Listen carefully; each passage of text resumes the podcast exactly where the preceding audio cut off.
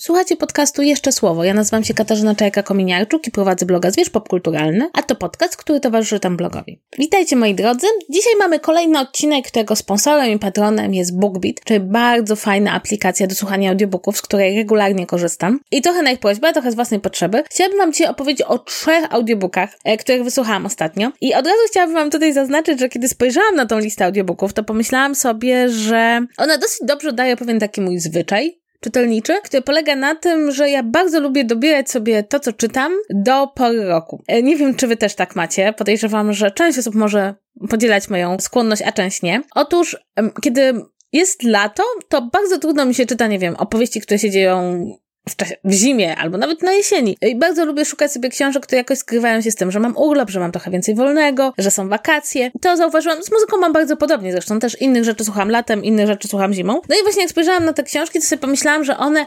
troszeczkę oddają takie idealne, stereotypowe polskie lato, czy wakacje. I trochę mnie to rozbawiło, a trochę sobie pomyślałam, że właściwie to jest zupełnie zrozumiałe, bo też takich rzeczy szukam, bo też o takich rzeczach myślę, takie rzeczy zauważam wokół siebie. Żebyście zrozumieli, jak bardzo te książki się zgrywają z tym stereotypowym latem, to chcę powiedzieć, że jedna jest o piwie, jedna jest o disco polo, a jedna jest o Mazurach, a właściwie rozgrywa się na Mazurach. I uważam, że po prostu udało mi się czytelniczo stworzyć najbardziej stereotypowe polskie lato, ale książki, o których chciałam wam powiedzieć, których wysłuchałam, wcale takie stereotypowe nie są. Wręcz przeciwnie, biorą te takie elementy i pokazują w trochę inny sposób. To po prostu pokazuje, że nawet najbardziej stereotypowe lato może być bardzo ciekawe i fascynujące. I chciałabym zacząć od audiobooka, który znalazłam trochę przypadkowo, szukając różnych rzeczy. Nazywa się Piwo Krótka Historia Złotego Trunku napisała go Joanna Ziółkowska. To nie jest bardzo długi audiobook, on jest chyba trwa ponad godzinę, tak półtorej godziny, więc to jest troszeczkę tak, że słucha się tego trochę jak audiobooka, trochę może jak naprawdę profesjonalnie przygotowanego podcastu. Czyta go Roch Siemianowski, który ma idealny głos do czytania o piwie. I słuchajcie, i tak naprawdę to jest po prostu historia piwa. Od starożytności do współczesności. Fantastycznie się tego słuchało, zwłaszcza, że wiecie, ja o piwie wiedziałam, różne rzeczy, też studiując historię, miałam takie elementy, które się pojawiały w, historii, prawda, życia codziennego.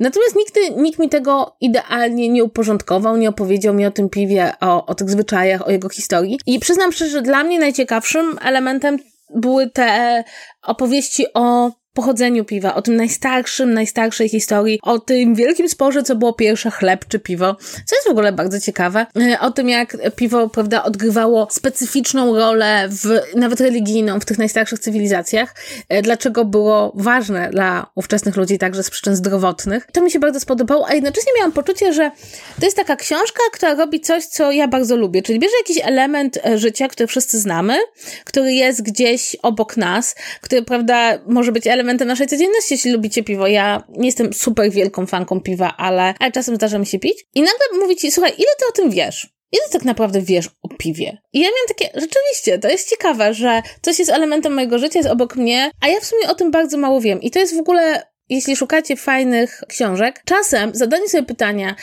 o czym wiem za mało? O czym, co jest obok mnie, wiem niewystarczająco dużo, jest bardzo dobrym punktem wyjścia. A już w ogóle te kulinarne historie, to wiecie, to połączenie jakiegoś elementu naszej kultury, właśnie, no w tym przypadku piwa, z historią, z przemianami cywilizacyjnymi, z tym właśnie jak przechodziliśmy od takiego rzemieślniczego produkowania piwa do takiego bardziej przemysłowego, też jakie piwo ma jaką nazwę, gdzie je wytworzono, jak się układa ta geografia tych piwnych historii. To wszystko jest bardzo ciekawe i też oczywiście takiego e-booka nie zapamiętamy od A do Z, nie zapamiętam wszystkich informacji, ale już będziemy mądrzejsi w tym świecie, coś nam się do głowy przyczepi, coś zapamiętamy i to jest bardzo fajne i bardzo polecam tylko jedna uwaga, jak słuchałam tego, to tak po godzinie miałam taką ochotę na piwo. Więc jeśli, jeśli nie możecie pić piwa, jeśli nie chcecie pić piwa, to uważajcie, bo to naprawdę, słuchając tych wszystkich historii, słuchając jakby historii tego napoju i jego znaczenia, człowiek w pewnym momencie ma takie, mmm, piwko. Napiłbym się. Dołączyłabym do tej wielkiej, e, wielkiej piwnej historii świata. Bardzo polecam, zwłaszcza, że wydaje mi się, że ten audiobook ma idealną długość, półtorej godziny, e, więc e, jeden spacer i, i cała historia piwa wchodzi nam do głowy po prostu jak masełko. Druga książka, jak już zapowiedziałam o Disco Polo, to reportaż, nikt tego nie słucha, reportaże o Disco Polo Judyty Sierakowskiej, które zostały wydane nakładem wydawnictwa poznańskiego jakiś czas temu. Ja słyszałam o tej książce, chciałam ją przeczytać, ale doszłam do wniosku, że w sumie mogę jej wysłuchać. Napisała ją Judyta Sierakowska, a Agnieszka Czekańska. No to jest taki, to, to jest porządna książka, więc to tam około 10 godzin się tego słucha. Kilka uwag, jakie mam o tej książce. Po pierwsze, wydaje mi się, że nawet jeśli nie lubicie disco polo, bo podejrzewam, że część z was nie lubi tego rodzaju muzyki, to to jest w ogóle bardzo ciekawa książka o latach 90. To znaczy o tym, jak dużo i jak dynamicznie działo się w latach 90., jak ludzie, którzy, nie wiem, właśnie zaczynali jako zespół grający w kilku miastach, mogli stać się niesłychanie popularnym zespołem, który sprzedał nawet milion kaset, chociaż nie musieli z tego mieć dużych pieniędzy. To historia akurat The Boys, czy Boys właściwie, tam nie ma za. Też jest to historia właśnie tego, jak nagle otworzyła się możliwość robienia biznesów, jak ludzie byli bardzo chłonni, bardzo chcieli nowych rzeczy. To jest w ogóle bardzo fajna historia, która przez ten fragment kultury lat 90., chociaż oczywiście wiemy, że disco polo nie umarło, nie zginęło, tylko nadal żyje, opowiada nam o bardzo takim dynamicznym okresie w historii Polski, zwłaszcza właśnie pod względem różnych przedsiębiorczych inicjatyw, tak? Oczywiście to wszystko ma swoją ciemną stronę, ale tutaj mówimy o bardziej takich właśnie przedsiębiorczych jednostkach, które coś osiągnęły w tym swoim, na tym swoim poletku. Bo tutaj jest kolejna uwaga, co mi się spodobało, to to, że autorka nie ocenia disco polo. To nie jest książka o tym, czy disco polo jest dobre, czy złe, czy tego się da słuchać, czy tego się nie da słuchać. Wręcz przeciwnie, przez to, że autorka nie ma takiego podejścia, przez to, że wie, ona ma takie podejście, można powiedzieć nawet sympatyzujące, no, nawet nie nawet, ona lubi tych, tych swoich rozmówców, lubi tych twórców, chce się od nich dowiedzieć jak najwięcej, jakby nie ocenia tej muzyki, ona ją zresztą w wstępie wrzuca na taką szeroką jakby, szeroką mapę, pokazując, że właściwie każdy kraj ma taką jakąś swoją muzykę disco, która no, nie jest muzyką wysoką, nie jest taką, wiecie, nawet muzyką najbardziej szanowaną, ale jednak gdzieś tam brzęczy nam nad duchem i wszyscy ją jakoś gdzieś słyszeliśmy. Ona z jednej strony jakby nie, nie ocenia tego, czy disco polo jest dobre, czy disco polo jest złe, ma sympatię do tych twórców i dzięki temu można spojrzeć na disco polo bez tego elementu ocennego, który się bardzo często pojawia, prawda? To nie jest tak, że ona jest zauroczona i uważa, że to disco polo jest najlepsze, najlepsze na świecie i że w ogóle nie ma nic lepszego od disco polo, bo to byłoby bardzo nierzetelne, ale nie wychodzi z założeniem, że teraz opiszę tą beznadziejną muzykę ze słabymi tekstami, która niszczy kulturę popularną w Polsce, bo nie ukrywajmy, takie teksty też powstają. Tylko właśnie podchodzi trochę, rozmawia z muzykami, którzy wykonują jako, jakiś gatunek muzyczny. I to sprawia, że bardzo często w tych historiach o, o tym, jak zaczęli grać, jak montowali zespół, jakie mieli problemy, jakie mieli sukcesy, nagle widzisz, że tak naprawdę, nieważne czy grasz disco czy rocka, pewne elementy historii są bardzo podobne, czyli właśnie dochodzenie nowych osób do zespołu, odchodzenie, przełomy, kompletowanie sprzętu, to wiecie, wychodzenie od małych jakichś koncertów do tych wielkiej popularności, i tych wielki, tego wielkiego sukcesu, rozpoznawalności. I powiem szczerze, to mi się spodobało, bo to tak naprawdę pokazuje, że istnieje taka biografia zespołów, taka biografia twórców, która jest tak naprawdę dosyć podobna. I tak jak oni mówią o tym swoim graniu, jasne, oni bardzo dużo mówią o tym, że ludzie to lubią. Jakby widać e, w tej takiej narracji o swojej twórczości już taki tron trochę obronny, nie? To znaczy, że oni wiedzą, co ludzie sądzą o disco polo. No, ale z drugiej strony taka zupełnie szczera narracja o tym, że no to jest taka muzyka, którą oni chcieli grać, która im się podobała i dzięki temu jakby, że to jest szczere, to udało im się osiągnąć sukces. No i myślę, że ponownie, i to też wydaje mi się dosyć ciekawe, że ponownie, jeśli byśmy wzięli zespoły grające jakąkolwiek inną muzykę, to prawdopodobnie tak by tak by było, to, to by się okazało, że one mają bardzo podobną narrację gdzieś tam pod spodem. I to mi się wydaje ciekawe, tak bardziej kulturoznawczo, czyli że tak, to jest książka Disco Polo, gdzieś tam pod spodem to jest książka taka biografia gatunku muzycznego. I że to wcale nie musi się aż tak bardzo różnić od biografii innego gatunku muzycznego pod względem jak, jak o tym opowiadamy. I trzecia uwaga, to tak, mam wrażenie, że ta książka jest trochę pisana w kontrze, bo na samym wstępie autorka zaznacza, że występowała o grant na badania nad disco polo, no i dostała właśnie e, opinię i ocenę o tym, że właśnie po co to disco polo e, badać, że to nie jest, nic nie wnosi do kultury polskiej.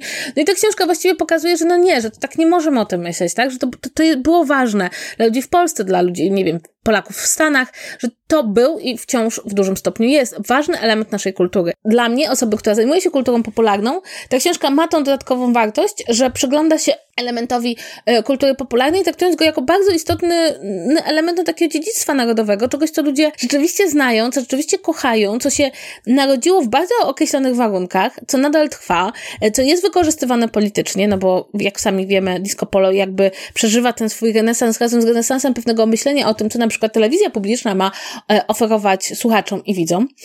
I pod tym względem bardzo mi się, bardzo mi się to podoba. To znaczy taka twarde przekonanie autorki, że to jest ważne. Że to nie jest po prostu Mm, z kamerą wśród zwierząt, że po prostu pójdziemy i pogadamy e, z ludźmi, którzy są związani z disco polo, którzy słuchają disco polo i to będzie takie ciekawe, no bo przecież kto tego słucha? Tylko nie, że to jest jakiś ważny element naszej kultury. On się nam może nie podobać, to znaczy ze względów estetycznych, czy ze względów wartości tego, ale to tam jednak jest. Nie możemy po prostu mówić o polskiej kulturze w XX wieku, nie mówiąc o disco polo. I ja się z tym absolutnie zgadzam i uważam, że to jest jakby ważne, żeby oddzielić naszą ocenę jakiegoś tam artystycznego poziomu tego od od faktu, że to jest po prostu część naszej kultury. Oczywiście to jest trochę tak, że ta książka moim zdaniem mogłaby być miejscami tak mocno pocisnąć, być trochę bardziej krytyczna, może porozmawiać trochę o tym, że tam gdzieś były różne interesy mafijne albo takie nie do końca uczciwe. Porozmawiać może trochę właśnie więcej o tym renesansie disco polo w związku ze zmianą władzy, może porozmawiać trochę więcej o, o przekazie, jaki disco polo niesie i ja Przyznam szczerze, że chciałabym, żeby autorka bardziej dodała takie może ciemniejszego elementu tej narracji, ale z drugiej strony trochę rozumiem, czemu tego nie robi, bo to jest trochę tak, że ona odkrywa, ona musi zdobyć zaufanie e, tych ludzi, musi wejść w ten świat, przekonać ich, że chce o nich opowiedzieć rzetelnie. Więc wydaje mi się, że gdyby od razu poszła właśnie w te takie mroczne strony, mogłoby być to trudniejsze. A z drugiej strony, wiecie, krytycznych tekstów o disco polu znajdziecie bardzo dużo, ale takie, które starają się właśnie nie być krytyczne i ocenne, e, znajdziecie dużo mniej. Od razu powiem, moim zdaniem to nie jest idealny reportaż. Pewnie chciałabym, żeby był trochę inny, trochę pogłębiony miejscami, może trochę mniej oddawał narrację swoim bohaterom, którzy zawsze będą tworzyli jakąś wizję samych siebie, ale uważam, że to jest bardzo ciekawe, bardzo cenne. Wiecie, ja nie słucham disco polo, to znaczy nie słucham, no jakby jestem świadoma utworów, które są ogólnie popularne, ale sama z własnej woli nie wybieram disco polo jako muzyki, której słucham, ale jednocześnie doszłam do wniosku, że kurczę, ja to trudno nic nie wiedzieć o disco polo, nic nie kojarzyć, bo, bo to jest kawałek historii, tak?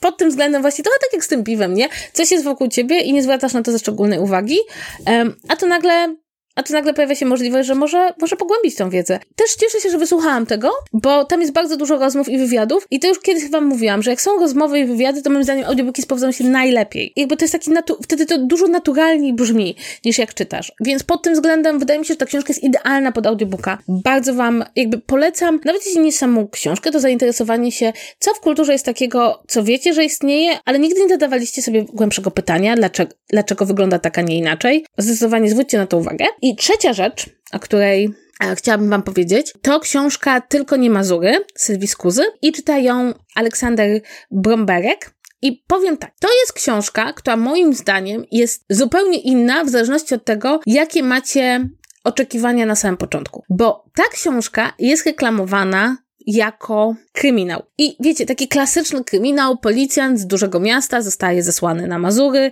tam dochodzi do zbrodni, on ją musi rozwiązać i tu pewnie wam się uruchamia taki mechanizm, że wy tą książkę znacie, wyście ją wielokrotnie czytali. Oczywiście w tym małym miasteczku jest mrocznie, ci ludzie są niechętni, ten policjant po prostu nie umie się w tym odnaleźć, i to nie jest taka książka. I to było zabawne, bo ja zaczęłam słuchać z takim założeniem, że a, ja wiem, co to będzie.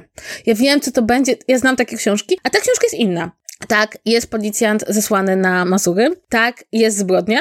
Tylko, że to nie jest kryminał. To znaczy, sprawa kryminalna nie jest tutaj najważniejsza. I mam wrażenie też, że nie jest najważniejsza ani dla autorki, ani dla słuchacza tak naprawdę, bo ta zamordowana osoba najsympatyczniejszą osobą nie była, to bardzo szybko zamienia się w powieść obyczajową. W powieść taką obyczajową z cyklu tych, że człowiek z dużego miasta przyjeżdża w jakiś region z jakimiś założeniami, czy jest niechętny i odkrywa, że są tam sympatyczni ludzie, że może tam znaleźć sobie nowe życie, że może sobie różne rzeczy ułożyć. I to jest bardzo taki popularny schemat, i te dwa schematy się ze sobą tutaj w tej książce spotykają, czyli tego e, policjanta, który robi śledztwo i tej przyjemnej miejscowości, co ostatecznie daje nam bardzo ciepłą książkę. I mam takie wrażenie, że jeśli przychodzisz i myślisz sobie, o, wysłucham poważnego kryminału, gdzie krew się będzie lała gęsto, no to no to nie, to nie jest ta książka. Ale jeśli przyjdziesz myślisz sobie, posłucham sobie miłej książki, która będzie co więcej, napisana z olbrzymim researchem, bo to jeszcze ważne jest to, że w tej książce jest mnóstwo researchu odnośnie Prus i odnośnie wierzeń dawnych mieszkańców Prus. W ogóle to jest najlepszy element tego wszystkiego i mam wrażenie, że autorka tu naprawdę spędziła mnóstwo czasu starając się te elementy e, zresearchować i wprowadzić do fabuły i to jest najciekawsze w tej książce. Jeśli szukacie jakby książki, która będzie troszeczkę inna, która niekoniecznie mieści się w tych gatunkowych podziałach, to tym są tylko nie Mazury, bo to nie jest tak, że, że to jest kryminał. Wydaje mi się, że ta zbrodnia to jest coś takiego, może, może autorka czuła, że chce nawiązać do tego schematu, że powinna do niego nawiązać. I jeszcze jedna rzecz. Ta książka ma bardzo średni pierwszy rozdział. Ja nie będę wam ukrywać, że jak zaczęłam, ją, zaczęłam jej słuchać, mam takie, mm, nie podoba mi się język tej książki. A potem jest lepiej. I nie wiem, nie wiem z czego to wynika. Może, może autorka napisała pierwszy rozdział dużo wcześniej niż później. To znaczy, wiecie, bo czasem tak bywa, że ktoś sobie napisze pierwszy rozdział, ten pierwszy rozdział się odleży i potem się wraca do pomysłu. W każdym razie ten pierwszy rozdział mnie tak trochę zniechęcił. Pod tym względem uwielbiam audiobooki. Jak książkę bym zamknęła i odłożyła na bok, to w przypadku audiobooka on już jest na słuchawkach, ja już idę, ja już go słucham, w związku z tym nie chce mi się po prostu czasem spauzować, a czasem pozwalam na, mu na dużo więcej. E, i się cieszę, bo jakby nie zniechęćcie się pierwszymi stronami, potem jest lepiej. I też nie podchodźcie do tej książki jako do takiego true kryminału, bo ta książka jest zupełnie inna. I przyznam szczerze, że jest moim zdaniem idealną lekturą na lato. I bardzo mi się pod tym względem, e, pod tym względem podobało. I nawet powiem szczerze, że ten komisarz Gromosław to wzbudził na tyle moją sympatię, że żebym posłucha, po, posłuchała o nim więcej. Ta książka jest z zeszłego roku, więc zakładam, że może w tym roku pojawi się jakiś, jakiś kontynuacja, coś, pani Skuza? Może coś? Dobrze, więc to są moje takie propozycje, które mam dla was. Jak widzicie, naprawdę poszłam w taki autentyczny, poszłam w takie autentyczne lato, po prostu piwo, disco polo i i, Mazury. I teraz tak, jeśli chcielibyście sami skorzystać z BookBeata, albo przekonać się, czy moje rekomendacje są na, tak fajne, jak wam się wydaje, albo pójść jakąś własną drogą i wyszukać jakieś własne tytuły, bo jest ich tam bardzo dużo, e, to mam dla was kod promocyjny. Ten kod brzmi ZPOPK dużymi literami i jest na 30 dni pakietu premium. I tutaj wchodzicie po prostu na stronę BookBeat. Ja wam dam link w opisie odcinka, który już w ogóle was będzie wpisany kod, już nic nie będziecie musieli robić. Wchodzicie sobie, e, zakładacie konto, a potem ściągacie aplikację i słuchacie już w aplikacji. Ja nie mam żadnych zarzutów do tej aplikacji, ona działa idealnie, nawet jak mam dużo słabszy internet, a ostatnio miałam dużo słabszy internet, e, więc e, pod tym względem naprawdę mnie bardzo pozytywnie zaskoczyła. I co? I ja bardzo wam ten BookBeat polecam, ja z niego korzystam już od kilku miesięcy, znajduję sobie coraz to nowe książki, uczę się też słuchać książek, bo wiem, że wiem, że nie wszyscy są tak od razu do audiobooku audiobooków przekonani, ale spokojnie. Słuchanie audiobooków można się nauczyć, a można nawet się w to wciągnąć. No dobrze, to wszystko w tym odcinku. Mam nadzieję, że spotkamy się w następnym. E, od razu chciałabym jeszcze na końcu Wam przypomnieć, że ilekroć słuchacie mojego odcinka i coś się Wam podoba, to dzielcie się z tą informacją w internecie, bo dzięki temu zbieramy nowych słuchaczy i wszyscy się mogą dowiedzieć, jak u nas jest fajnie, entuzjastycznie, kulturalnie. Dziękuję Wam bardzo. Do usłyszenia w następnym odcinku. Pa, pa!